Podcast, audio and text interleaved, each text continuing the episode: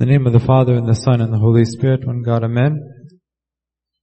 In the book of Proverbs, chapter 21, verse 11, Solomon teaches us, when a scoffer is punished, the simple is made wise. But when the wise is instructed, he receives knowledge. So we're saying when the scoffer, or somebody who scoffs at somebody or insults somebody, is punished, so when we see the punishment of a person who's doing wrong or wicked, the simple are made wise. Why? Because they learn what not to do. You'll find in a family, maybe the older child gets the first punishments, and the younger ones, if they're wise, they understand, okay, well, you know what, mom and dad did so-and-so with him or her, let me not do the same. The unwise will follow in the same trap, So basically saying to us, learn from the mistakes of others. Learn from the mistakes of others. And a wise person continues, says, you can't live long enough to make them all yourself. So learn from the mistakes of others, because we can't live long enough to learn all of them from ourselves. Today, the church put forth before us a story that's very familiar to us about a father who had two sons. And to be honest, it's called the story of the lost son, but perhaps it should be called the story of the lost sons. Because both of them, in the beginning, were lost. One made his return, and the other, it's to be continued. And perhaps it's to be continued because the Lord was, of course, in context, was speaking to the Jews who were he was still trying to convince them to receive him and to receive their brethren, the Gentiles, and the flock of God.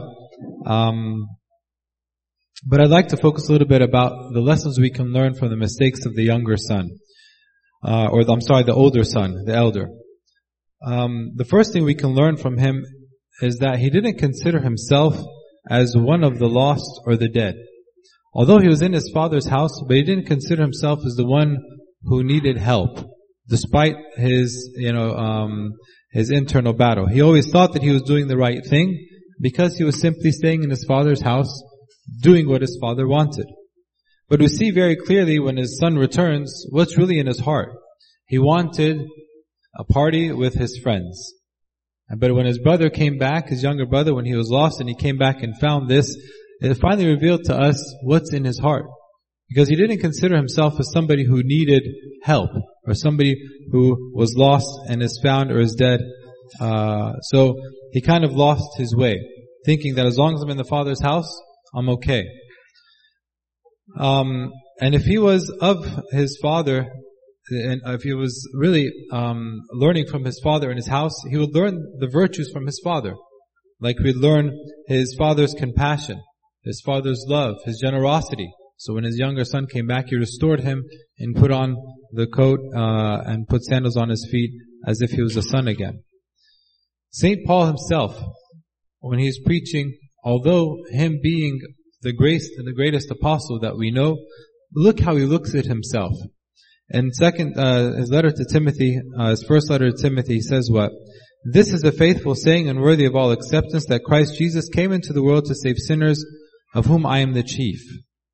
And we repeat this in the Agbeya and the conclusion of every hour, of whom I am the chief of sinners. But St. Paul didn't say this just to make it seem like he's humble. Look how he follows up with it.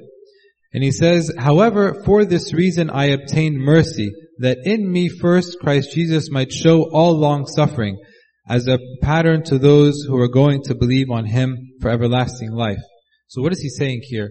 He's saying that if the Lord Jesus was able to show compassion to me, the one who is, oppressing the church, taking the Christians from their families and homes to be killed in front of the Jewish, council. If this was me, and God was able to change me, the wretched sinner, and the one who persecuted the church, then he can certainly change everyone else. So although he was the one who is ministering and sharing the gospel to the whole world at that time, but yet when he looked at himself, he said that he is the chief among sinners, right? This is something we can learn, that we ought to do the same. So the first, lesson from the older son is that he didn't consider himself among the lost or the dead. Number two is that he looked at the faults of others, or he looked at the faults of his brother. And it's very easy, my beloved, to find the faults in others, and to justify oneself. This seems to be the natural thing. But look what the Lord tells us and teaches us about this in Matthew 7.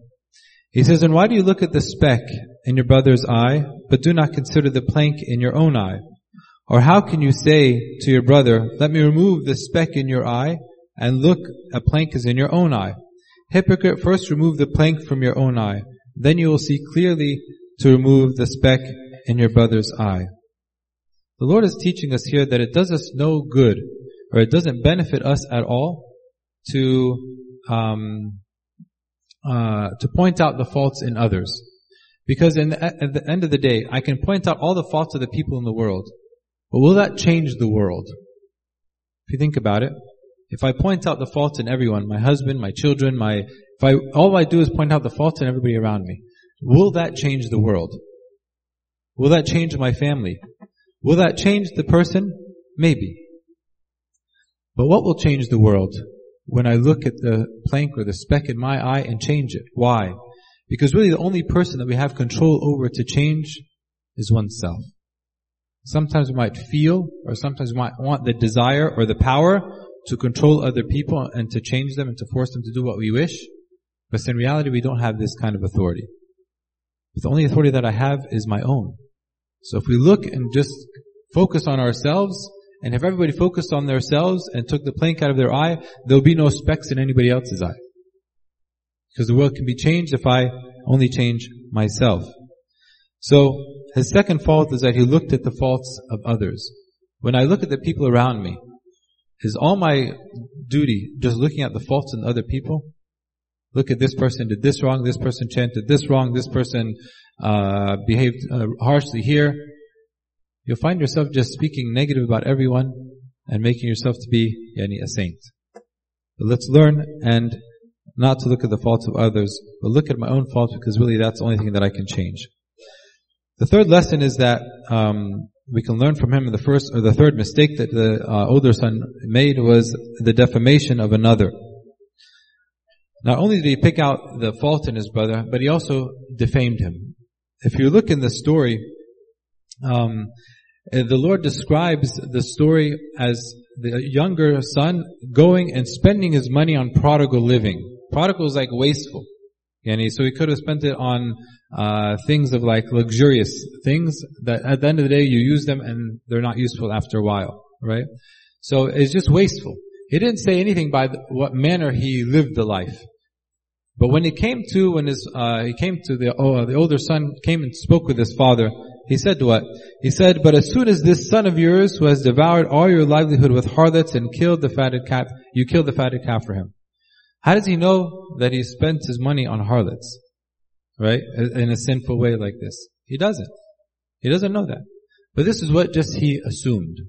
Or this is what he did to make his brother look bad. He was building a case against his brother, why his father shouldn't accept him back, and he added this part to defame him and make him look bad.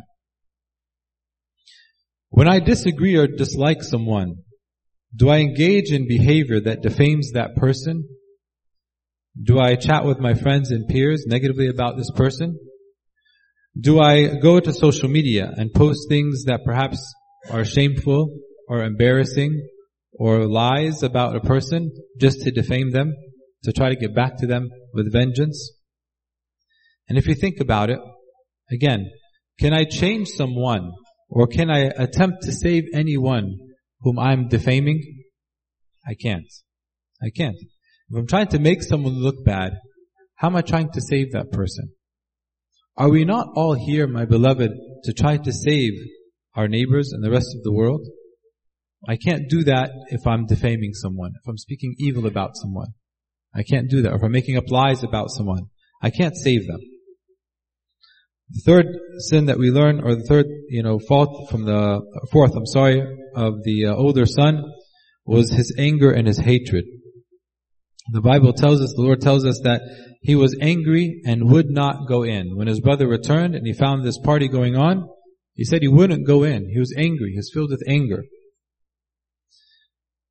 Anger at whom? Anger at his father for accepting him back. Anger perhaps at his own state. That I didn't get to have what my brother's having. angered that, okay, now he's coming back, so he's going to take some more of my, you know, my share. If my father split the inheritance and he comes back and makes him a son again, then he's going to take what he thinks is his. All of these things could be the reason of his anger. Saint Ambrose of Milan said the following. He said, the one who seems to himself to be righteous, who does not see the beam in his own eye, becomes angry when forgiveness is granted to one who confesses his sin and begs for mercy. So he says here, if I think of myself as being righteous, when I see another person getting the graces and gifts of God, do I get angry or not? Do I get angry when somebody repents? Do I get angry when somebody wants to get closer to God? Do I make fun of them?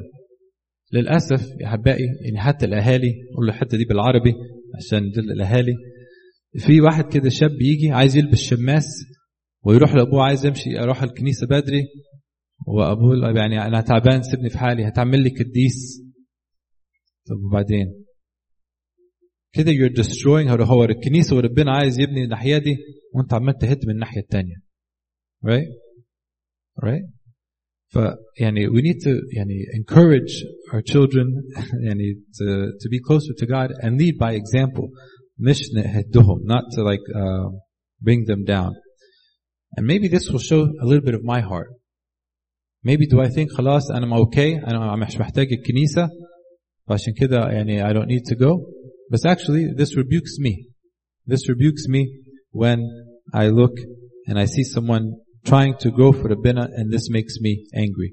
And it works for the husbands and wives as well. Maybe a man wants to go to church, and his wife gives him a hard time, or vice versa. And we give them a hard time for this. Maybe this reveals maybe my own weakness or wickedness that I need to address. So be careful. Do I get angry when others increase in repentance, or practice virtue, or grow in righteousness? Number 5 is the fault of the older son was his ingratitude. He wasn't grateful. He says to his father, Lo, these many years I have been serving you. I never transgressed your commandment at any time, yet you never gave me a young goat that I might be merry with my friends. He didn't appreciate the many things that his father had. Was he ever deprived of a good meal? Did he ever go any time like his younger brother and was feeding the swine or the pigs and he was desiring to eat the pods? He never had this. Every day he had a good meal and he had a good and shelter and more than enough clothing and everything. But he didn't appreciate it. Sometimes we do the same. We have so much to be thankful for, but our eyes are always on what I don't have. What I don't have. Thinking that when I get these things, this will fill me. Believe me, it doesn't. The possessions of the world will never lead to the contentment of man. Only God can lead to our contentment. You can have all of the latest gadgets and the best things in the world. At the end of the day, if I'm empty from inside from God, I will remain empty inside from God. He didn't appreciate what he had. Did the elder son serve his father for a reward? Or was he serving him did he serve his father because he loved him? And appreciated all that he had. I think he served him for reward and couldn't wait, like the younger son, but he didn't verbalize it. He couldn't wait till his father departed so he can get all of his father's wealth. Do I serve, my beloved, others for a reward? Or maybe we can rephrase it. Can I serve others desiring nothing in return? Look what the Lord tells us. He says, do good and lend, hoping for nothing in return, and your reward will be great, and you will be sons of the Most High. So lend and do good, hoping for nothing in return. And you know what? We can do this maybe with our friends, but what we, because we don't want anything maybe monetarily from our friends, but we just want their acceptance and their friendship and companionship and so on. But you know where this virtue is perfected? In your house. Where perhaps you'll serve your house, you won't get a thank you. You might even get, a harsh comment. But believe me, if you practice this lending, hoping for nothing in return in your homes, then when we serve the whole world, we will serve in the right mindset. The motive will be correct. Because how I'm serving in my home, where perhaps I will be insulted, perhaps no one will say thank you, it will go unnoticed. When I can serve this way in our home, then when I serve outside, it will be for the right reason. The sixth lesson, or the sixth, lesson we learned from the older son is that he exaggerated his righteousness. He said, "I never transgressed your commandments at any time." Can anybody say that I've never transgressed the commandments of God at all? No. If we're saying this, we're only lying to ourselves. But he exaggerated it. He exaggerated his achievements. He thought that he was good, and then he exaggerated and he said, "I never did this." This idea of exaggeration, especially when we want to make ourselves look good, right? Sometimes we'll exaggerate our achievements and we'll add details that were never really there. Add detail just to make myself look good in front of others. Or sometimes we'll lie about a motive. We find that I did something and the outcome was good, and then when people ask, then you'll make up a motive that really wasn't yours, but it just, it's convenient and makes people praise you. So we add to just exaggerate our own righteousness. Also, he was a lip server. The older son was a lip server. While he was in father's house, he served his father, but only for the reason to gain something from his father. It wasn't out of love. So it was as if he was just lip serving him. Serving his father, yes, father, I'll do this. But in the inside was something very different. If he would have been the same as his father, he would have learned of the righteousness of his father. But thankfully, that it really doesn't matter how people see the Lord Jesus. But it matters how Jesus sees us. Right? So people can look at the Lord Jesus and hate him or love him. It doesn't change who he is, nor does it change his love for us. Thankfully. Thankfully, his love for us doesn't change by our sin and our wickedness. But he loves us regardless. This is why you'll find, in both scenarios, the father went out to his sons. When the lost son was away, in his return, he ran to him and met him. When he was rejoicing with his younger son's return, and he found his older son outside, what does the father do? He runs to him as well. He goes to him. And perhaps this is contrary to what our culture might tell us. عندنا الculture عندنا بيقول إيه لا الصغير يروح للكبير الكبير مش هيروح للصغير. Right? But here we see the exact opposite. We see the father going to his children because his children can't come to him. This is why, I believe in the gospel of yesterday in Vespers, he quotes from Isaiah and says, "These people draw near to me with their mouth and honor me with their lips, but their heart is far from me." They're just lip serving. Be careful. The eighth thing we can learn from the older son is that he judged his father. These last two, they have to do with his relationship with his father. The first is he judged his father. And if we say the father in the story is God, sometimes we even judge God for his decisions. For example, we can judge God in how he forgives a person. We might think to ourselves, how can you or the church accept a person so-and-so back in the church when he did XYZ that was horrific? How can you accept him back? Is his sin really that easy to forgive? Or does he need to really pay penance for it? Does he need to pay for what he did? Sometimes we judge God when we do that. We say, how can you accept him back so easy? We want to make ourselves the judge and God, and we want to make God as if he was our soldier or our commander to implement our will and what we think. This is we judge God when we do this. This shows my weakness. Or we can judge God when he wants to reward someone. This was the passage of the laborers of this morning. And the Matins was about the laborers of the 11th hour. These laborers came in the last hour, and in the parable it says that he gave them the same reward as those who came in the first hour. And they got upset. They judged the master because he was generous. And this is why he says, "Take what is yours and go your way. I wish to give to this last man the same as you. Is it not lawful for me to do what I wish with my own things?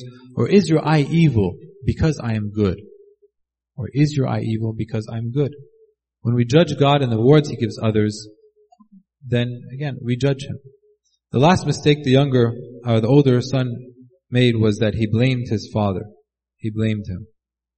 And he says, "Lo, these many years I have been with you, serving you. I've been with you so long and I've been serving you." So he blamed his father. He put the blame on his father how he felt. Because he felt bad and he was angry and upset, he blamed his father, and then he said that this was he was the cause of his hardship. And sometimes we do the same. Especially if I invest a lot of time for Kinesa, I serve God and I invest a lot of time, and then maybe I go through a trial, or maybe a family member gets sick. I can go turn and I say to the Rabbana, so all these years I've been serving you and I've been doing this, this and this for you. And this is how you repay me? This is what you give to me? Are we not then blaming God when we do this? We do. We blame God for any hardship we get because we think when we serve Him or do something that we're entitled to good treatment from God for Him to give me whatever I want. Even though some of the things we experience are the things that the rest of the world will experience. No different, right? We're all susceptible to the same diseases. There was COVID that when it came a few years ago, it didn't show partiality to those who went to church and those who didn't. The saints and the sinners were subject to the same disease, right? So we learned these 9 lessons from the older son. And again, we can learn from the mistakes of others. So we'll review these things and we'll learn from them. We said, number 1, he didn't consider himself among the lost. He looked at the faults of others. He defamed others.